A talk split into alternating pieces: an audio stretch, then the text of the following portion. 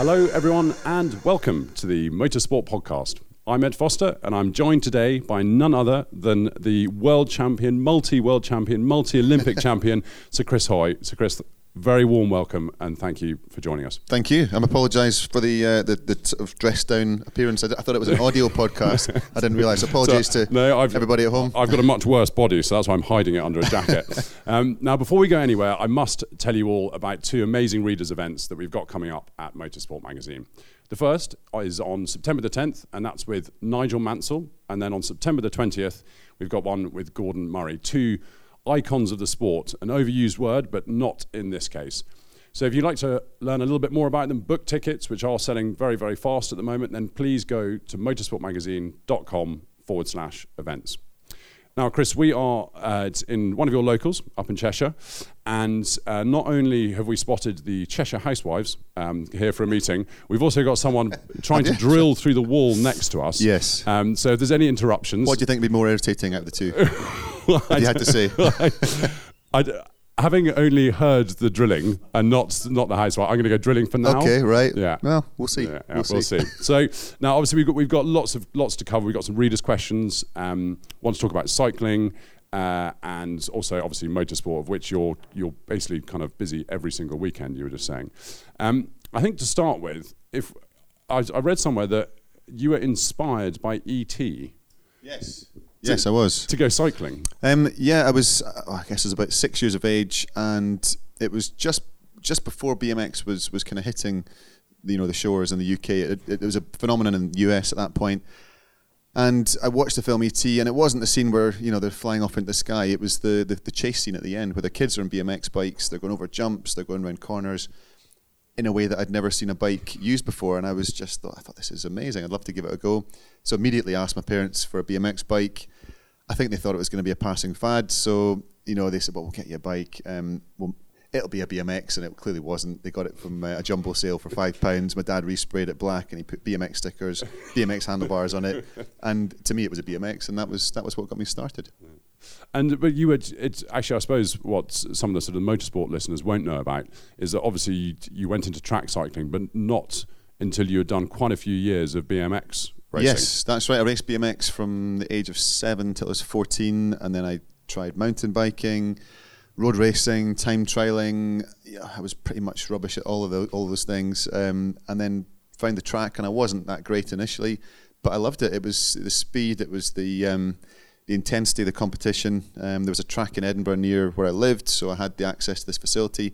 At the time, there were only two sort of international standard tracks in the UK, so I happened to live, you know, two or three miles from, from one of those, which was just amazing luck. Because if the, the facility hadn't been there, I wouldn't have um, had the chance. And uh, with the BMX racing, do you think, uh, sort of looking back on that now, that gave you a founding kind of once you got into your track cycling, you changed from you know the the kilometre sprint through to the Keirin. There's all the tactics. Would- Did that have an influence? Do you think? Yeah, well, the, the, I think the best thing about BMX was that no matter how good you were at it, and I was I was good but not brilliant at it. You know, even if you were very very strong and very quick, you would you couldn't win all the time because there were too many variables. It's a bit like motorsport. Um, you had to learn to lose at a young age. Where I've, I've, I've done that brilliantly well.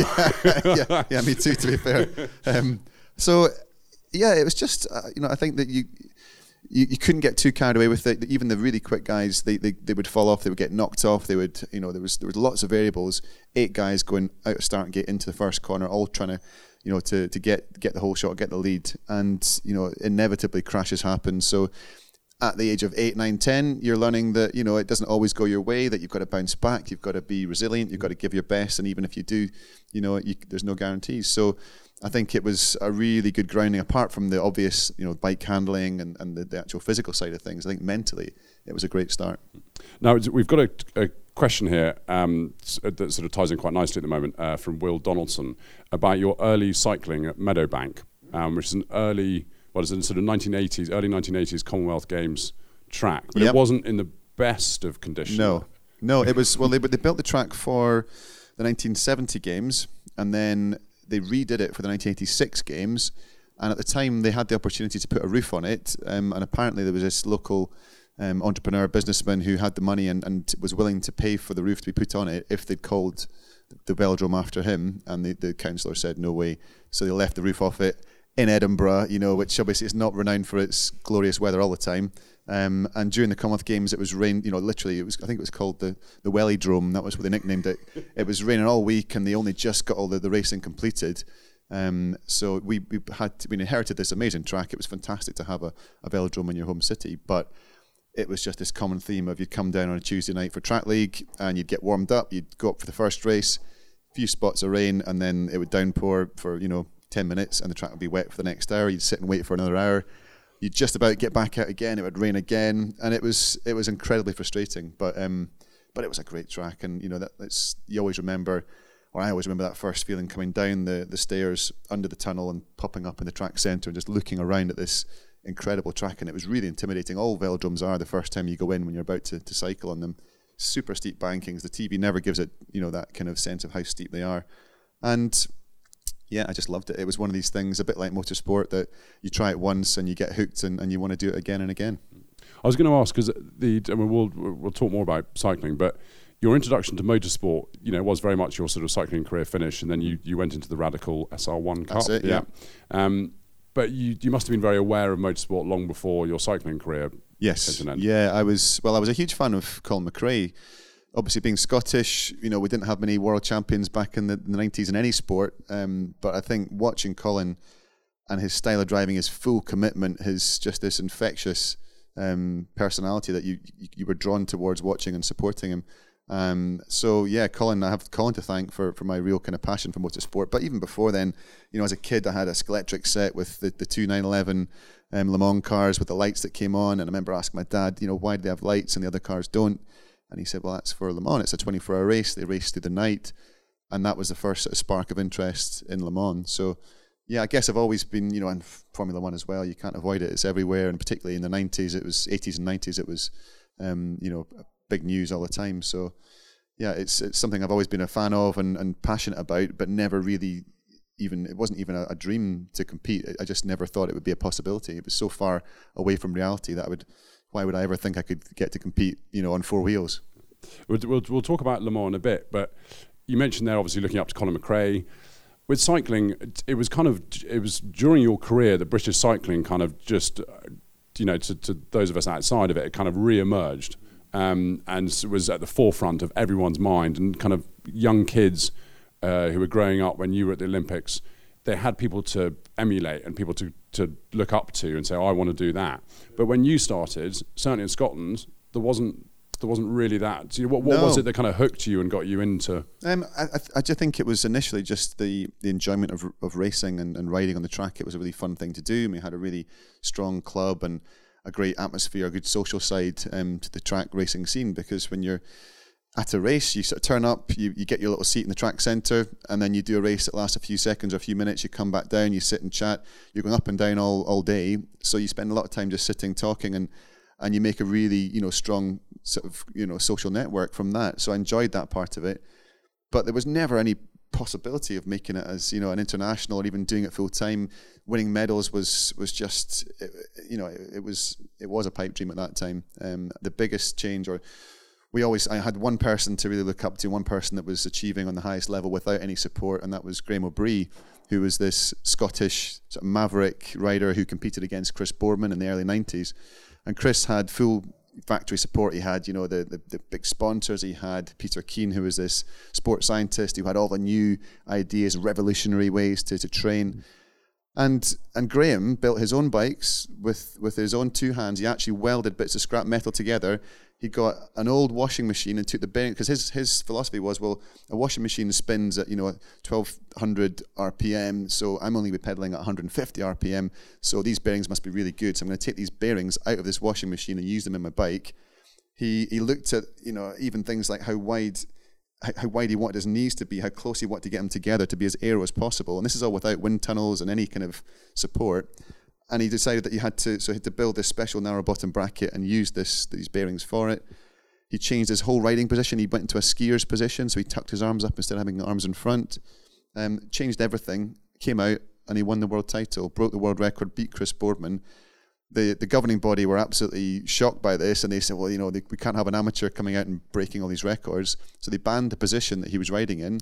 So he went away and thought about it, and came back with a second position that was known as the Superman position, with his arms straight in front, and he broke the rec- record again, became world champion again. Just an amazing, amazing guy. If you ever get a chance, there's a film called um, The Flying Scotsman, and Jonny Lee Miller plays Graeme in, in the film, and it's it's it's quite you know it's an amazing amazing film. It's very true to to the real story to his life. He's written a book about his life as well, his autobiography. Um, and there's some sad bits in it too. He struggled with mental illness in his life and attempted suicide and all sorts. Um, but it's yeah, it's a really poignant story, and, and Graeme's still going strong now, and he's still my hero. So um, yeah, Graeme is is a, a, an amazing guy. So if anyone gets a chance to to do a bit more research about him, I would yeah, thoroughly recommend it. That is exactly what I'm going to be doing after this, actually. but it's, it's, it's funny, isn't it? There's, there's kind of parallels with motorsport and cycling. You know, it's the underdog story that mm. people love, and and ingenuity does get you sort of to the front. Um, I really, I really want to talk about the kind of the British team's mentality and how you found sort of nths of seconds in a bit. Um, but am I right in thinking you also you you were almost a professional rower? Um, no, I, well, so you were on the junior, I, I, you were on the junior yeah, team, which is a lot loved, further than I've ever. I, love rowing. Um, yeah, I did it at school. I got I represented Scotland at, at junior level at the home the home countries. I'll, I'll say that's almost professional well, from yeah. my perspective. It was. I, you know, I, I, I loved rowing, and I, I, do miss it actually. And I got a chance to go rowing with Steve Redgrave um, a couple of years ago. I did a documentary about various sportsmen and women who were very successful, and I was interviewing them and asking them about what made them champions. And I got to go out in a pair with Steve Redgrave on the canal in Edinburgh, where I used to row from my old boat club, and that was yeah, that was a dream come true. Now, you're kind of once you you you were sort of fully professional a track cyclist. When you were saying that you never in your wildest dreams could imagine, you know, winning Olympic medals, being world champion eleven times.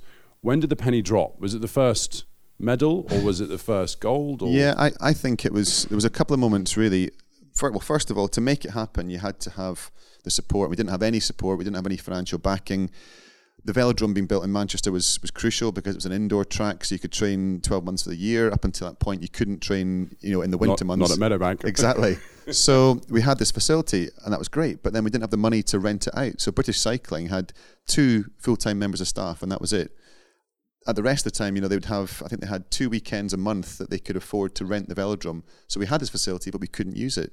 So there were cat shows, there were Tory party conferences, there were cheerleading competitions, all sorts of stuff happening in the track centre, but we couldn't afford to rent the track out to use it. So I was at university in St Andrews. I was coming down twice a month to train for sort of three days in a row, and the rest of the time just training on indoor trainers or out on the road and you know there's no way you can compete against the, the top guys in the world uh, doing doing it that way. Um, but it was it was in 1997, end of 97, beginning of 98, the national lottery started, and the lottery fund was was created for for sport and for good causes. So it meant that we were given this uh, very fortunate to receive this grant, you know, an annual grant. I got ten thousand pounds, which meant I could pay my rent, I could pay for travel up and down to Manchester, I could pay for food, and it was it was a lifeline. It was like a million pounds. It was like this this you know this opportunity to go professional. So I left university when I graduated in '99. Went full time on the bike, thinking it might happen for a year or two, and I guess it was in 2000 I got to the Olympics as part of the team sprint, and it was when I saw my teammate Jason Queally win the gold in the kilo. That was the point when I suddenly thought, well, he's just Jason. He's just my teammate. He's, he's a normal guy. He's got two arms, two legs. He's not some sort of superhuman um, who I, I, kind of maybe put the Olympic champions up on a pedestal before that point and realized that, you know, it's possible. And I didn't think I was the same level as Jason, but I thought, well, if he can do it, maybe potentially in a few years' time, I could be close to that. And to have you, the Olympic champion in your team to train with every day to help sort of drag you up to that level, um, that was a huge opportunity just fast forwarding to the 2004 Olympics in Athens and the sea level kilo. So the, the kilo for um, you know for, for, readers who don't know or listeners who don't know is basically the kilometer. That's right. Yeah, yeah 1,000 meters against the clock. You're not racing. You know, just one rider. It's a time trial. One one race. There's no heats, no qualifying. So you turn up and it's just everything in, in over four laps, and it's the most painful thing you can possibly do. I mean, it's only a minute, but the the pain that you can put yourself through in those last 20 seconds it's indescribable. So yeah, it's a it's a the race of truth. You know, there, there's no there's no hiding, there's no tactics, there's no room for interpretation. It's just all out for one minute. And but that that particular one, you uh, didn't you didn't you get injured two weeks before? Um, so you yeah. went, you went last. Yeah, I was last. It was reverse reverse order in seeding. So I'd won the world championships um, the year before, and it basically, yeah, you're, you're kind of sit uh, sit there and watch your competitors post their times, and yeah, about seven days before I got I, I crashed in the village on the bike. My last sort of ride, I just finished a training session on the indoor bike. I gone out for a little cool down ride around the village, came up to a roundabout, and there was this bus driver coming towards the roundabout. I had right away, but he just kept coming, and I had to sort of try and get through in front of him because I thought he's going to hit me, and I went too fast around the roundabout, hot tarmac in, in Athens, slid out and had a bit of a tumble. Thankfully, it was just road rash and you know nothing too serious, but it was one of those moments you think, God, you know, you could have easily broken a wrist or a collarbone, and that would have been the the game's over. So I was very lucky there. On the night itself, it was just yeah, one of these one of these things you look back on now, and it's it's great with hindsight. But at the time, it was it was terrifying because um, four riders to go. The Australian rider Shane Kelly, he broke the world records. Had to stand there and watch him break the world record, go faster than any anyone had ever gone before. The next guy, uh, Stefan Nimke from Germany, did it again. And then right before I went to the start line, um, the Frenchman Arnaud Tournant, my big rival, he went under 61 seconds um, for the first time ever, and it was just this feeling of right now a personal best will only get me fourth place. You know, this is you know, and, and if you start dwelling on that and thinking about it too much, you, you're kind of like a rabbit in the headlights. So it was just about focusing on the process of what I had to do to get the best ride from myself, not worry about the times. I had no control over that at all, um, and really just block everything out. You know, you focus on on exactly what you wanted to do to get the best result, and and thankfully it worked out. And but you, you broke you broke the world record pretty much on every lap. Yeah, well, it's it's funny because you're not you're not pacing it. It's not like in, in longer events, the coach would stand at the side and would give you feedback on how fast you're going, and you ride to a schedule. Um, but because it's essentially a sprint, you're just kind of going all out. But every split, every time you come round at the end of each lap for the four laps, you get the split that goes up on the screen, and you don't see that, but you can hear the crowd respond to what's happening on the. So, yeah, I kind of at the end of the first lap was a huge roar, um, and I remember thinking there's only two things actually I can remember from the race. I remember thinking, "That's brilliant, I must be up," and then the second thought that popped into my head was, "Wait a minute, maybe they're French supporters." Well, exactly, because I was in Stuttgart two years before, and at every split there was a huge roar, and I crossed the line massive roar. I looked up at the scoreboard and I was fourth, and it was because I was down on the Germans' time. They were cheering for the Germans, so I remember thinking they might not be cheering for you. Just keep going. Um, and then the rest is a bit of a blur, really. I watched, I've watched the video so many times over the years that your memory becomes the video. You know, you start to lose that first-person perspective, um, and you just remember what the video and, and, the commentary. I could give you the commentary back from Hugh Porter, word for word, virtually. Um, but it's yeah, it's funny. I mean, that's what 15 years ago now. So um, yeah, almost a lifetime ago in, in many ways. To what's what's happened since then. But yeah. So how do, how do you train for something that lasts for a minute? You know, that is kind of full power. Yeah. So I, I, I can't remember. There was a TV program. I'm sure where you basically you got onto a bike and they wanted to see what your max wattage was, mm-hmm. and you'd literally like a few strokes the leg, mm-hmm. and and that was it, mm-hmm. and the wattage was was off the chart. So basically, what you would do if you got like any event you're training for, you would assess the the kind of energy systems that you're using in, within your body. So because I'm not doing you know the Tour de France or long distance stuff, I don't need to have that aerobic efficiency. I need to have the ability to produce as much energy in as short a space of time as possible. So within that minute, you need to have the, the power and the strength to get the bike off the line to accelerate up to speed. You've got one gear, and it's a, a big old gear, so you need to have a lot of torque to get that, that bike going. So you do a lot of strength work, maximal strength work, really explosive power.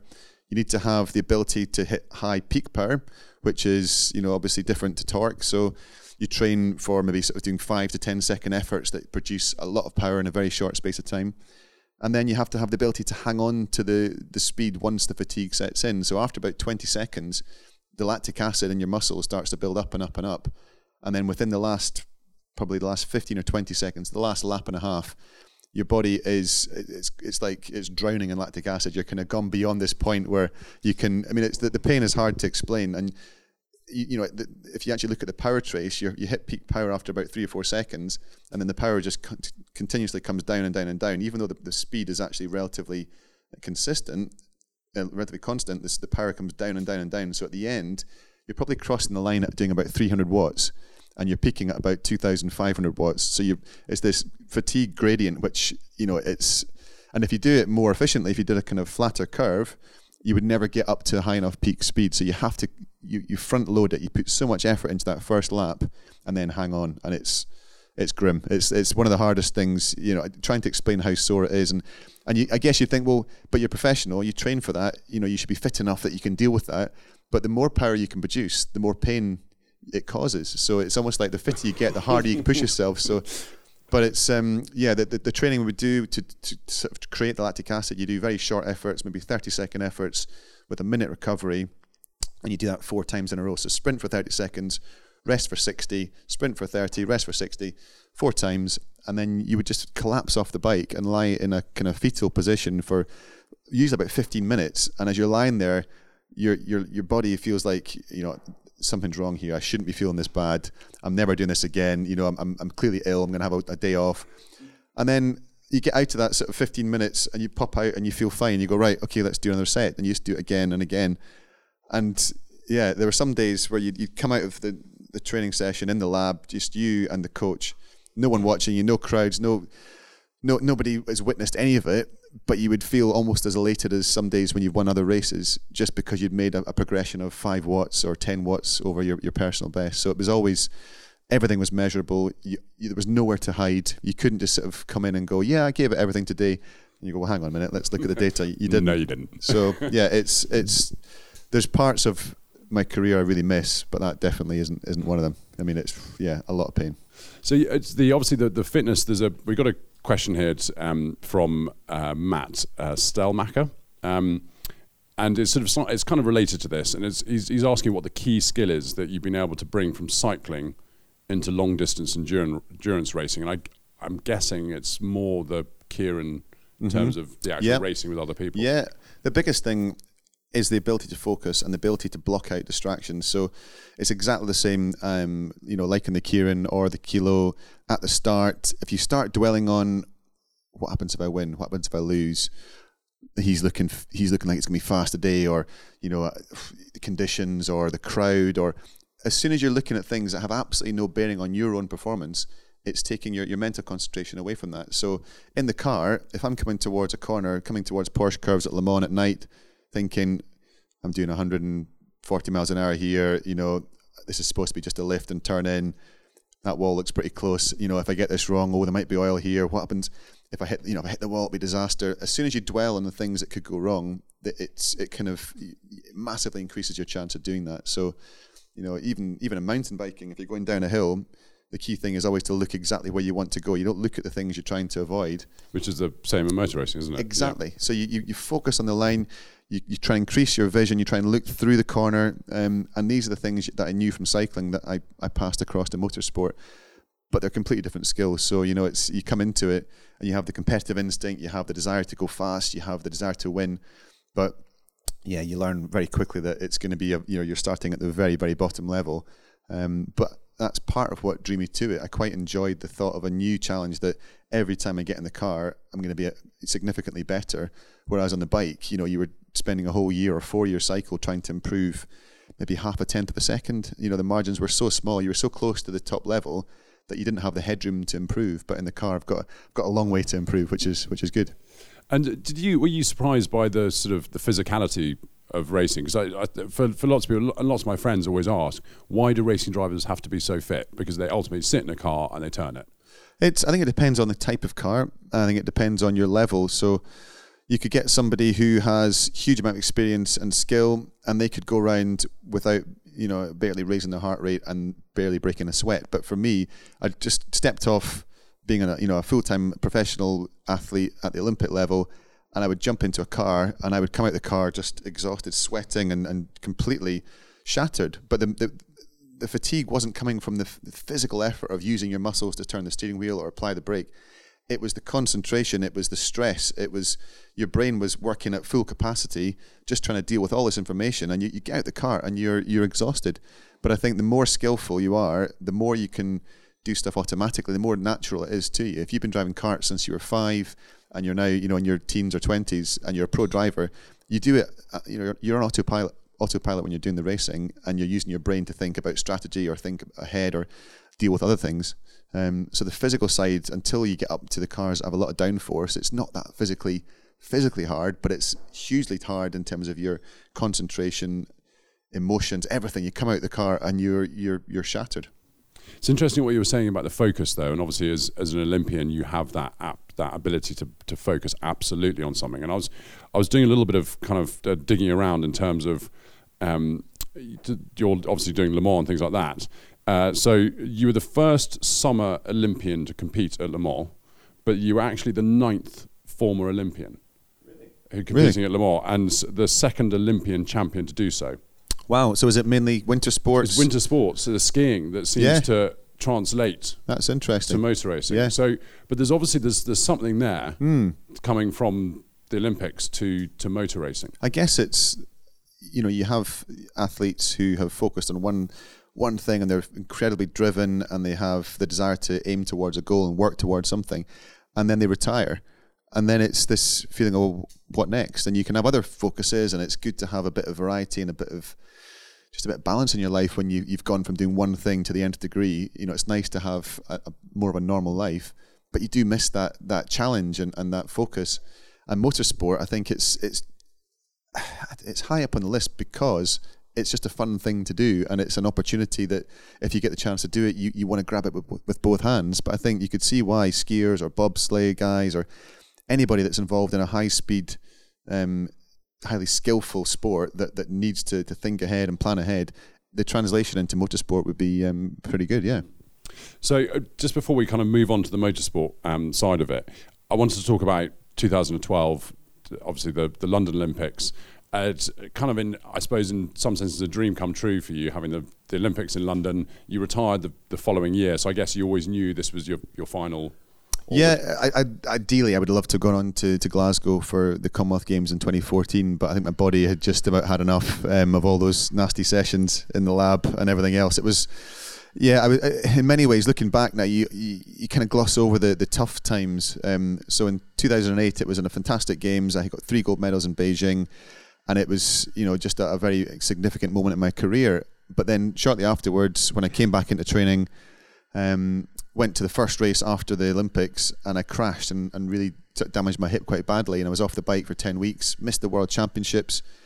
And then from then on, it was quite a struggle um, just to actually get to London to be selected because only one rider per nation per event was allowed. They changed the rules. That was slightly in light of how well Britain was doing. Yeah, I mean, uh, if you told everyone 20 years before that that was going to happen, I mean, we weren't even you know a B or a C grade nation in Britain. We were we were just you know the bottom of the, the, the, the, pile basically back in the day.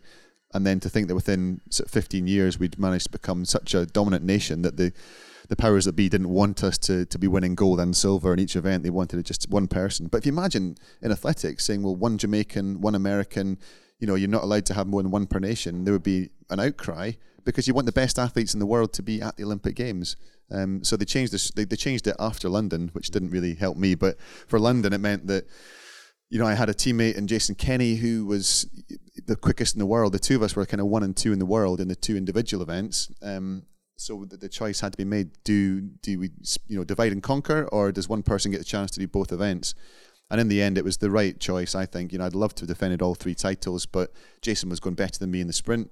I was going better than him in the Keirin, and together we joined forces with Philip Hindes, and we won the team sprint. So I got two gold medals. Jason got two, and Phil got his one in the team sprint. Um, but it was, yeah, it was the, the dream ending. And I think that Athens, up until that point, was the most dramatic night. It was the you know the first time you become Olympic champion.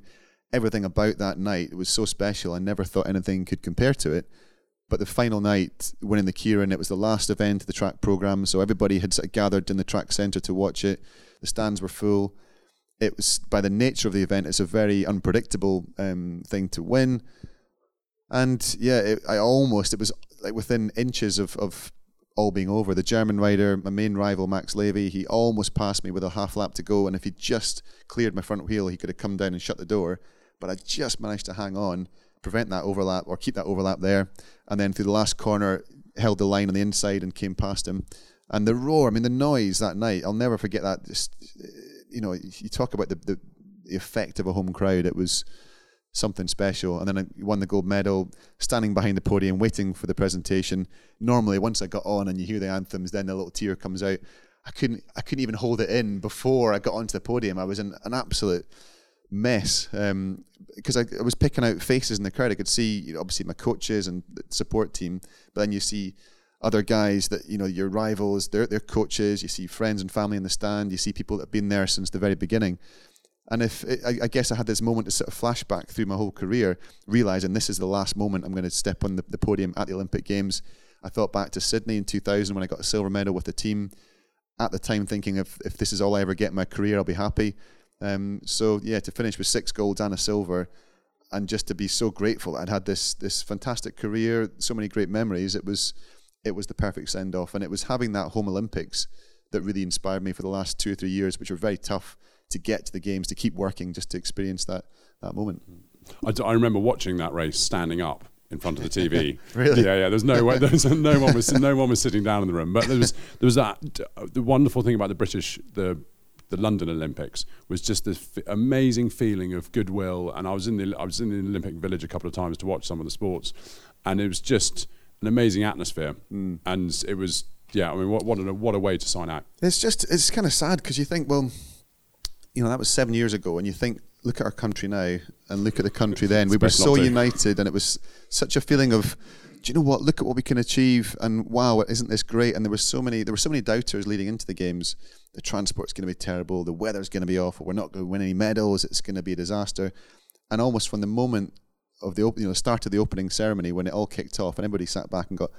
Thought, this, oh, this that was actually pretty good. really good, and wow, you know, it's not rained yet, and look at all the crowds, and and it was just a wonderful time. People were talking on the tube, and you know, I used to open the curtains on the balcony. We were on the edge of the village. We had a really nice spot, top floor, and it looked across onto the main stadium. And every morning you'd open your curtains and you see these tens of thousands of people flooding into Olympic Park. And it was just, you know, trying to soak it in and realize, you know what, this is this is a temporary thing. This this is for two weeks, three weeks. You know, this is something you'll remember for the rest of your life. And yeah, it was it was a magical time. And I even getting to carry the flag in for the opening ceremony myself. I remember thinking at the time, if if this is all I get from these games, if I don't win a medal, the last four years of hard work has been worth it to get to this point. Because when you walk in and you hear David Bowie heroes, and the crowd goes wild, and you realise that you're leading in the nation at the home Olympic Games, you know these are these are the things that when you're growing up, you you just assume will happen to someone else. You never think it's going to happen to you. So yeah, it was it was a magical time, and it is it is sad when you think that you know in such a short space of time the country's so divided, and there's so many things that you know, you turn the news on and you think, oh God, you know, can it get any worse? but um, yeah, let's have another Olympic Games, shall we? Yeah, yeah exactly. Well, That'll sort it yeah, out. Sport unites. Sport yeah. unites. So. Moving on to motorsport, we were t- you were saying how obviously the, the ability to focus was a huge help. Some of the kind of your racing tactics from the Keirin helped. Was there was there something you struggled with when you first yeah. took a car on track? Yeah, definitely. Well, I think the biggest thing was understanding that you know there are so many more variables certainly when I started racing, it was about you, you can't control the end result. You know, it doesn't matter how well prepared you are or the car is. There's so many things that can go right or go wrong. The fact that cars just break, think you know, components break out of nowhere, and it could be on the last lap. But look at Toyota in you know at Le Mans. It's just you know to get that far in a 24-hour race, and it's not just about the 24-hour race. It's about the whole year or sometimes five, six years building up to that moment of developing the car, getting the team together, everything that goes towards um, such a huge, huge challenge, and it can go wrong anytime at any stage. And and it's understanding that and realizing that you you can't focus on the end result. Again, bringing it back to cycling, focus on the process of what you need to do, and understanding that yeah, it's it's a, don't worry about the end result. It'll take care of itself. Winning or losing, it's almost it's not irrelevant. That's the aim is to win, but the, the aim is to go out there personally and do the best job you can. Um, but in terms of driving on track, I think it was initially very committed, overly committed, and making lots of mistakes. And I was encouraged to do that by I had Andy Wallace, who was my um, instructor at Radical, and Roger Green, and they were saying, "Yeah, if you're not spinning, you're not trying hard enough to keep going." And and then it's getting to the point where you realise actually when you're upside down in a barrier. Yes, exactly. It's Andy, your sacks. yeah, but he was great. He used to sit with me in the passenger seat, and you know we would, you know, we had a spin at Bedford, and he said, oh, "Don't worry, it's a great place. There's nothing to hit." But the one place there is a wall, there's a kind of pit wall coming down the back straight, uh, not pit wall, just a, a tire wall. And I touched the white line on braking and it was a little bit damp still and I spun the car and it was like, you know, tire wall, grass, tire wall, grass. spun it missed the wall, came to a stop, and he just turned to me and said, "Well, that was exciting. you did very well. You put your foot on the clutch, you know." And I was like, my heart rate was like about 180. I was thinking, God. But yeah, he's you know he was he's a legend, Andy. But um, yeah, he was really great help in the early days, and just I guess in a car like the Radical SR1, it's actually not got a lot of downforce. A lot of people assume they're similar to the, the SR3 or the SR8. Very low grip, so the car's moving around. So you do learn a lot about um, the dynamics of the car and about your inputs and how they affect that. But it was, I just find it so exciting and, and I loved the speed and I loved the focus and I loved the fact that, like cycling, when, when I was in the car on track, nothing else in the world was existing apart from the next braking point, the next apex. You know, it was just, you, you immerse yourself in this experience and you finish and you kind of, it's almost like you've come up for air. You're like, oh yeah, there's something else happening in the world today. It's not just about driving a car on a track. It's, um, yeah, it's a, it was a fantastic experience. So when when did you when you started? Were you thinking right? I'm going to see if I could get Lamont to, to Le Mans. We'll see how it goes. Or was that something that came later? You, was it just some fun to start well, with? It was just for just for the sake of doing it, and it was filming a documentary about Colin McRae. Um, which that, was excellent, by the way. Oh, thank you. Yeah, it, was really, really it was a real privilege to do it, and quite quite difficult to do it as well because you know you're going in to meet his family who you know have since Colin's accident they you know they didn't really want to speak to the media too much, understandably. And, but they welcome me in, and you know it's just so much fun with Jimmy. You know all the adventures. He's still a hooligan at heart, and taking me out and and just you know embracing, you know bringing me in and you know welcoming to the family and just yeah they were they were fantastic. But the first day, I remember going to the filming up at the farm and just thinking, this is this is tricky because you know they're wel- welcoming a film crew into their their home and they're going to talk about something that's still com- very very raw. Um, but it was yeah a privilege to do. So it was it was filming that documentary that we did a little scene of me out on the track at Oulton Park in my own track car in the Lotus 211, and um, Roger Green came down. He was at the time. I just finished working at Evo and he was um, working for Radical, and I was a big fan of Evo and reading, you know, obviously motorsport as well. well of course, yeah. um, there are no other there are no other magazines. And um, yeah, and I went over and ch- chatted to Roger, and he said, you know, have you thought about racing? And he, I said, well, not really, because you know I, mean, I have no idea how you get into it. Um, he said, well, we can get you out in a car, you know, do some testing, and if you like it, we can get you through your ARDS test. And, and there's a, a novice race series starting next year. We're going to run, and we'd love to put you in a car for that. So it all it all spiraled from from that documentary about Colin. So um, yeah, at that point, I think it was when we were testing, and Andy, you know, I was introduced to Andy, and they said, well, you know, if you keep on this, you could Le Mans is a, a, an achievable goal, you know, because you can go there as an amateur driver. And I just dismissed that. I thought, oh, yeah, whatever, you know, I'll stick with the, the, the SR1 to start off with. And then it was in 2015 when I was working with Nissan as part of their Olympic partnership. Um, and they said, you know, we'll have a look at you, see what you like in the car. And when they, we did a test, they said, well, let's make the, the end goal Le Mans. You know, got three years to get there. And they were, you know, amazing at, at bringing through gamers through to you know the highest level professional drivers. So they had a chance. I had a chance to sort of piggyback that program, the GT Academy, um, and it was yeah just this pipe dream initially. And as the time went on, and the you know they progressed through the ranks, did British GT, European Le Mans series. And then it was, you know, we're going to do Le Mans next year, and that was when I got the phone call to say it's on, and we've got the team, and we've got the, got the car. It was it suddenly dawned on me, I'm, I'm, I'm going to do this. This is, this is going to be me out there. So, um, yeah, really, really exciting. And do, obviously, you're very used to walking into stadiums and performing in front of, you know, tens of thousands of people. You knew about Le Mans, you're obviously a fan of it and things like that. But I think a lot of drivers, even sort of professional racing drivers who have raced from the age of six, um, still find it amazing when you arrive there and the enormity of it. And it's not so much the place; it's the whole week that goes yes, with it. Was that absolutely. the same with you? Even with hundred percent. And it was the best thing I did was go there the year before, and they allowed LMP3 cars to test on the official test day, which they hadn't before. So I got to drive. It was absolutely atrocious day that was just rain non-stop the whole time but to get on the track and to all experience those, it all, those, all that time at Meadowbank yeah that's exactly what, that's, exactly that's what it prepared I'm, you I'm for like a rain magnet um, but it was yeah it, it was before you even get there, you're driving down, and then you see you see your first sign for Le Mans, and you suddenly go, "Wow!" You know, and the road signs just the, it's just so many things that bring the emotion and and just um, the romance to the, behind the event, and and you get there, and then you recognize all these things you've seen on TV, and I've been before, you know, as a fan to watch two or three times before, and to be arriving there with a view to actually getting in the car and getting on the track is a very different feeling to to arriving there as a fan, but Um, yeah, I remember going out and just pulling out the pit lane, and it, you know, even as a kid with a Scalextric set with a Dunlop bridge and all the things that you you know, like, wow, I'm going under the Dunlop bridge for the first time. But it, for me, it was heading down the Mulsanne Straight the first time, and you're sitting there pinned flat to the floor, just thinking, here we go, this is it. We're on. I'm on the Mulsanne Straight, and then before you know it, you see these huge lights behind you, and it's Mark Webber and an LMP one just going. God Almighty. Um, but yeah, it was everything about Le Mans was special, and you know, and there were so many stages to it as well. It wasn't like the, the, the novelty wears off.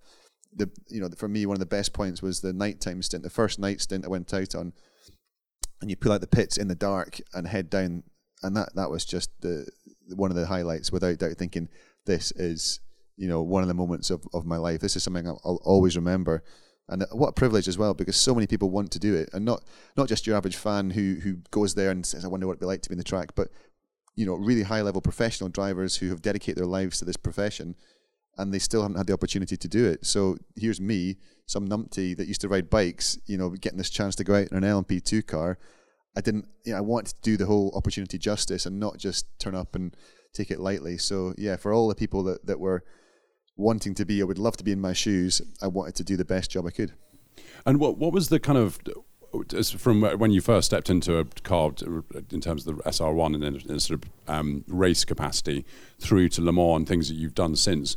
What's been the feedback like from the sort of motorsport community? Was it were, they a bit difficult to start with, or no? I, I think they were. I was really warmly welcomed. I think I, I genuinely think that the motorsport community love it when people come in from other you know areas because it, it reaches a wider audience and people will take an interest in motorsport that maybe hadn't before and appreciate how hard it is and, and how, how amazing it is.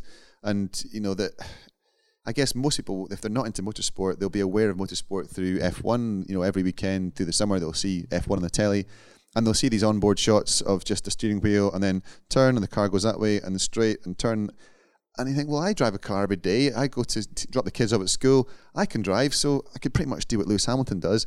And they have no no concept of of, of just the nuances, the skill, the, the the the fact the cars are on the you know whether it's a Formula One car or you know Caterhams or whatever, any kind of championship in between. Every driver is pushing to the limit on every part of the circuit, and it's it's such a such a challenge and so exciting. And, and it, I just think TV doesn't ever quite do it justice. Um, so if you can get out there and spread the word and talk about it, and people think, well, he seems quite passionate about this, it must be quite exciting, then hopefully you're doing doing a very small job to, to, to sort of spread the word. And what you know, we were talking earlier about your you know your kilo races, a minute, a maximum effort.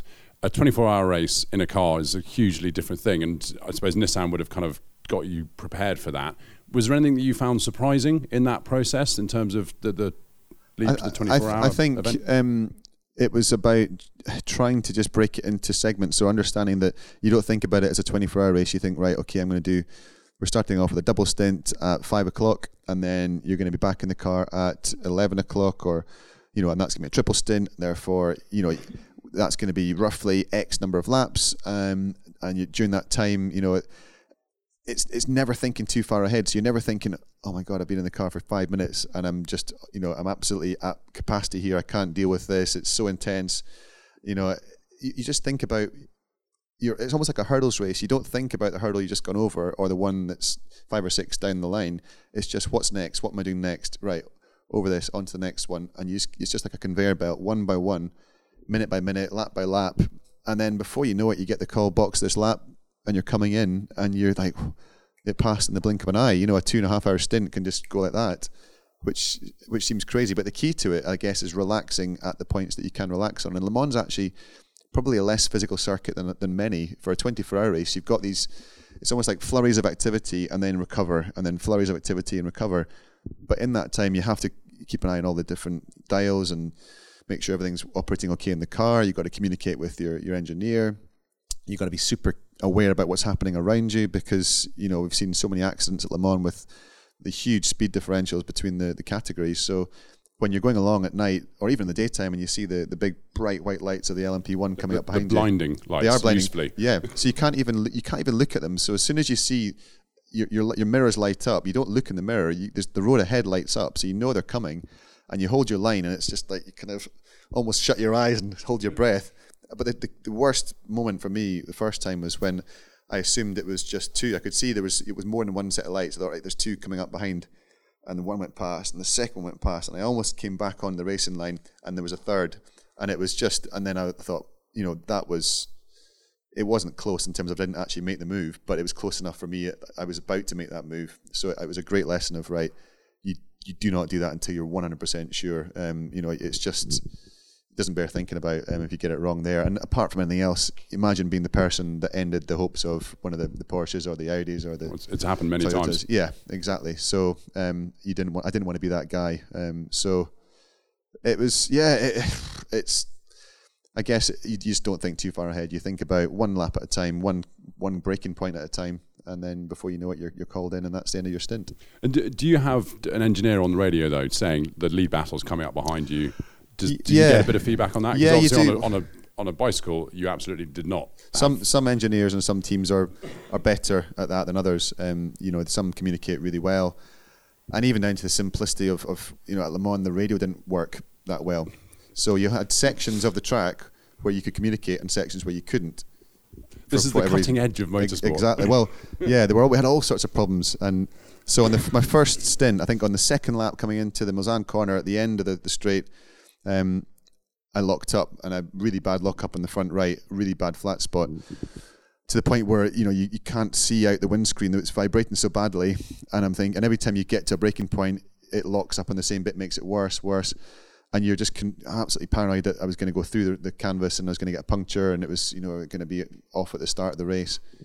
So I, I, said, you know, I've got a flat spot really bad. I've got to come in, but I could had to wait till we came back into the, the, the zone that I could actually communicate. And the engineer was saying, well, you know, you've you've cut the tires up. You have to wait and see. You know, we're, we're discussing, and it turns out they didn't have any tires, hot tires, ready to go. So they're having, and I watched the documentary afterwards where there was a documentary about the whole process of doing Le Mans, and there's this, this sort of comedy scene where you've got the the head chief mechanic and the head engineer shouting at each other.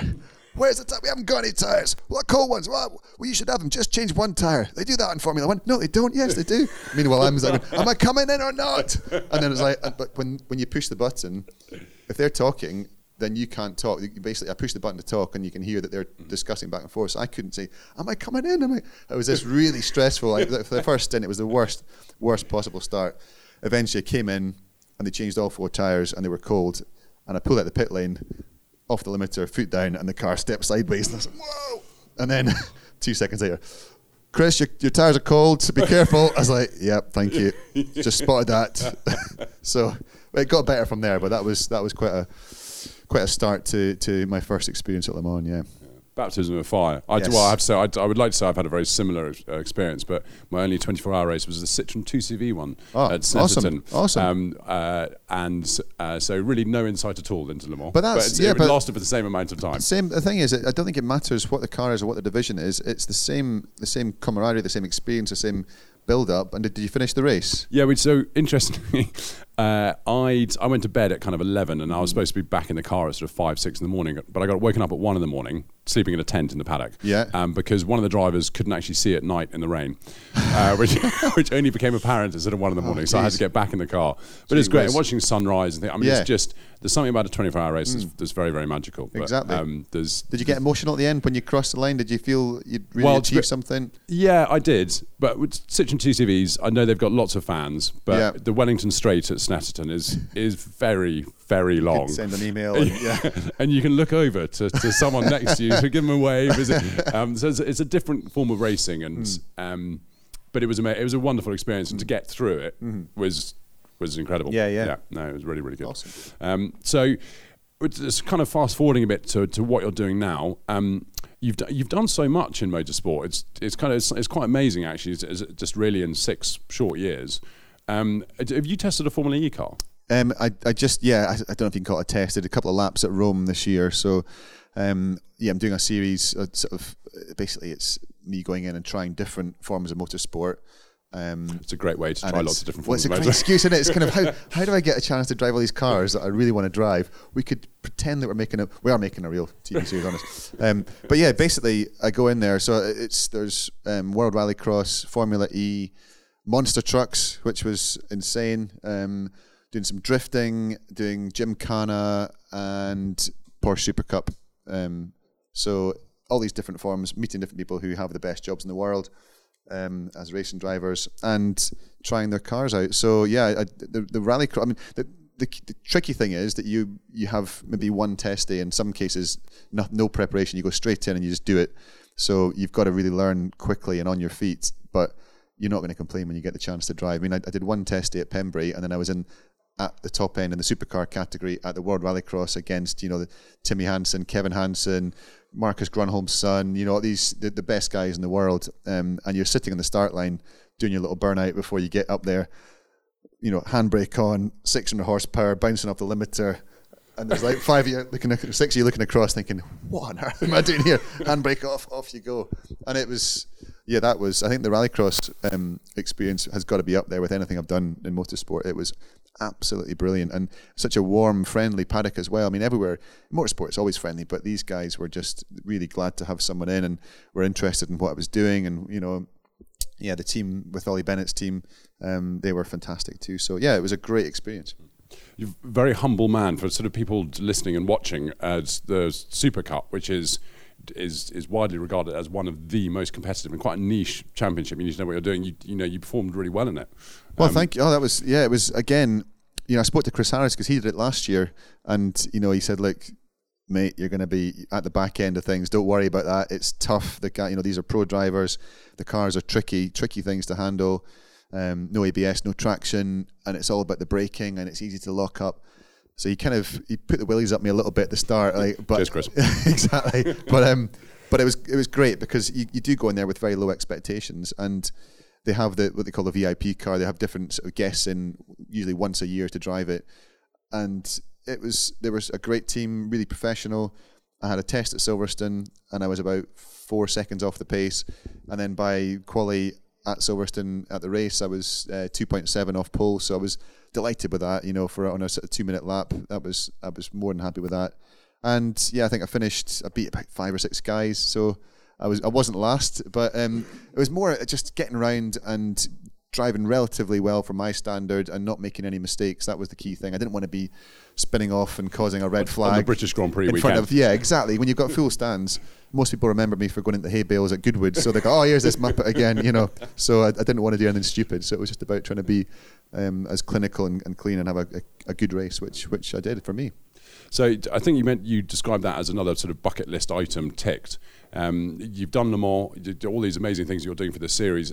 Uh, are there things out there that you haven't done that you want to do, or you, do you want yeah. to get back to Le Mans? I'd, oh, I'd love to go back to Le Mans because you learn so much and, and you feel like you've barely scratched the surface. I thought I might have done it and then tick the tick the box and then I can move on, but it, it really got the bug. I got the bug, and you, you you learn so much that you want to apply all the things that you learned in that that experience. But on top of Le Mans Bathurst 12 hour, Nürburgring 24. Um, I'd love to do some more rallycross. I mean, that was just a taster for that. It really got me hooked. Um, I guess eh, just any opportunity. And, and the key thing that I've learned, you know, at the weekend I was racing um, at Spa in the British GT in a Mustang GT4, Multimatic, you know, top level pro team, really amazing guys. And at the same time, I was doing the, the Caterham 420 Championship, you know, basically jumping at one car into the next and you would assume that well, you know, you've got the these you know top level teams, and then you've got this sort of thirty grand a year championship, which is just a club level racing. But you know, the, the experience is just as intense and just as fun in the Caterhams as it is in GTS. So uh, the key thing is, I think it doesn't matter what level you're you're racing at. The, you know, talking about the Citroen two CVs, I'll bet that's pretty intense when you're in a battle and you're, you know, if you're fighting for the lead and you're bum drafting down yeah, the back, exactly. back straight, it doesn't 40 matter, miles an hour. It doesn't matter what you do. You know, I, I, honestly think that, you know, as long as you've got a team of people around you that care about it and are, you're all in it together and you're having fun, you know, you, you can get so much in motorsport at any level. So it's not just about the big ones. Of course, I'd love to do all these iconic races, but um, just any opportunities. You know, I'm doing the Spa Six Hour in a Lotus Elan later on this year. Um, I'm going to Portimao, doing a couple of races out there. I've got Spa this weekend again in a 911 GT2 RS Club Sport, which has got. Oh, your life is so, so terrible. rubbing it in. Sorry, yeah. So yeah, I'm I'm I'm very lucky that I get these opportunities. Um, so when I get them, you want to do them justice. Mm. So d- just quickly, tell me a little bit about the Mustang because it's, mm. it's, a bit different. It's yep. quite, quite, new. Yeah. Um, and you're doing a few races in that. We, well, I just got two races. So I had um, Donington last month and then Spa last weekend It's GT4. It is, I guess, the strengths of the, the Mustang are it's got really good high speed aero. So through this medium and high speed corners, it's very stable. You can really commit. It's got really good traction out of the slower corners. Straight line pace isn't as good as some of the other cars, so we struggled at Spa a little bit because of that. And the brakes, it's not quite as you can't chuck it in quite as late as some of the other cars. It's quite a heavy car, but we did really well at Donington. We won at Donington. Um, so there's two cars. There was the, the G- GT4 Silver Silver and the GT4 Pro Am. And the, the GT4 Silver Silver, they won their category and they're leading the championship. And myself and Billy Johnson won the Pro Am, which was a big surprise. Um, and then last weekend, I raced with Andy Priaulx, and his son Seb was racing in the Silver Silver car um, with Scott Maxwell. And we were both sixth in our relative classes. So it was a bit tougher. We weren't quite up there with the, the faster cars in the straight line, but just so much fun. You know, it really is. It's a great car to drive, great team, um, and I learned a lot from from Andy. But it was it was nice to be there that weekend because it's the first time that Andy and Seb had raced side by side ever. So to have your son, I, I can't imagine what it'd be like for Callum's five just now, and I, I couldn't imagine if he'd been old it's, enough it's, and it's quick enough start to get, race. Getting expensive soon. Yeah, well, I'll keep him on two wheels. It's much much cheaper, I think. Yeah. yeah. Now, um, sort of before we finish, uh, anyone who follows you on Twitter um, will one of the this, I suppose there's two ways to do social media. Um, as you know, if you're if you're very well known, and that's to basically ignore most people and sort of just keep tweeting. But you're really interactive, and a lot of that is with Hoy Bikes, which is a relatively new. It's a well, it's it's, it's a new brand of bicycles. Yes, yeah, we set it up. Well, I started doing well when I, re- I guess when I retired. The, the question was what next, and I, I had to have things I was passionate about to really get my teeth into and really get focused on. So I decided to pick a number of things to do rather than just one you know thing like with my, my cycling days. So motorsport was one, but to start my own business, to, to make my own brand of bike, and to start a range. And it started out with a couple of adult bikes, and then we expanded from there, and then we started the kids range. And the, the adult bikes did, did okay, but the, the kids bikes have been so really well received, and we've, we've gone relatively high de- high end, very lightweight components, lightweight frames to make the bikes as easy for the kids to ride as possible. And I guess now becoming a dad as well, you go through this phase of just the wonder of seeing your kids learn to ride their bike, and it's so much fun. It reignites your passion for, for cycling. So, yeah, we do. You know, any anyone that's got a Hoy bike out there, if they're posting pictures of their kids out riding, you know, I'll if they send me a message, I'll send them a message back, and it's it's just great to see because you see the smiles on their faces when they're out there. That first time when they realise that their mum or dad aren't holding them under the saddle, they're actually pedaling by themselves, and and that that that moment of freedom and excitement when you're pedaling on your own. And you and you've got your you know with with your children, you've got your own um, test riders. Perfect. Ex- well, exactly. I hope you and pay them very well. well. Yeah, yeah. Well, they get a free bike out of it, oh, right, so yeah, okay, yeah, can't complain. Yeah, and a new bell actually, but yeah, but yeah, it's like even like Callum. Um, so Callum was born prematurely. He was you know two pounds when he was born. He was eleven weeks early. Really tough start, and he's always been, you know, he's been on the catching up since day one. But physically now, he's you know as big or bigger than all his mates at in nursery. Um, developmentally as well, he's caught up. But he's always been a little bit, I guess, shy and a bit more um, reserved, and he doesn't throw himself into things. And certainly, new sort of physical activities, he's always a bit kind of on the back foot. But his bite, he just seems to have picked it up. He absolutely loves it. And we went on holiday to Australia at the start of the year, and we went down to the beach, and there was a bike path that went all the way along the beach, just for miles and miles. And every sort of kilometre, there's a little play park. And we just went out one day. Sarah was walking the pram with Chloe, and me and Callum set off on the bikes. And we would just stop, have a go on the swings. Callum might as well, you know, not just me. And then um, we'd go on from place to place. We went on, we did 5k up and 5k back, did 10k's, and he's only four. And you, I'm not some sort of mad parent that's kind of cracking the whip tail. He just absolutely loved it. So it's just, yeah, it's, it's wonderful to see kids enjoying themselves. And, you know, it's when you've created it, when you've designed the bikes and, and you know, you've had a big part of it and, and you see them having fun in them, it's, it's a cool thing. Well, what a wonderful note to end on. Chris, thank you so much for all your time. You know, after hearing just how much racing you're doing, it's amazing that you've spared an hour of your time. Um, thank you so much. It's been truly enlightening. Um, it really, really has. So thank you. Thank you very it's much. Cheers. And we'll see you all next month for another Motorsport Magazine podcast. Thank you for listening and thank you for watching. Bye bye.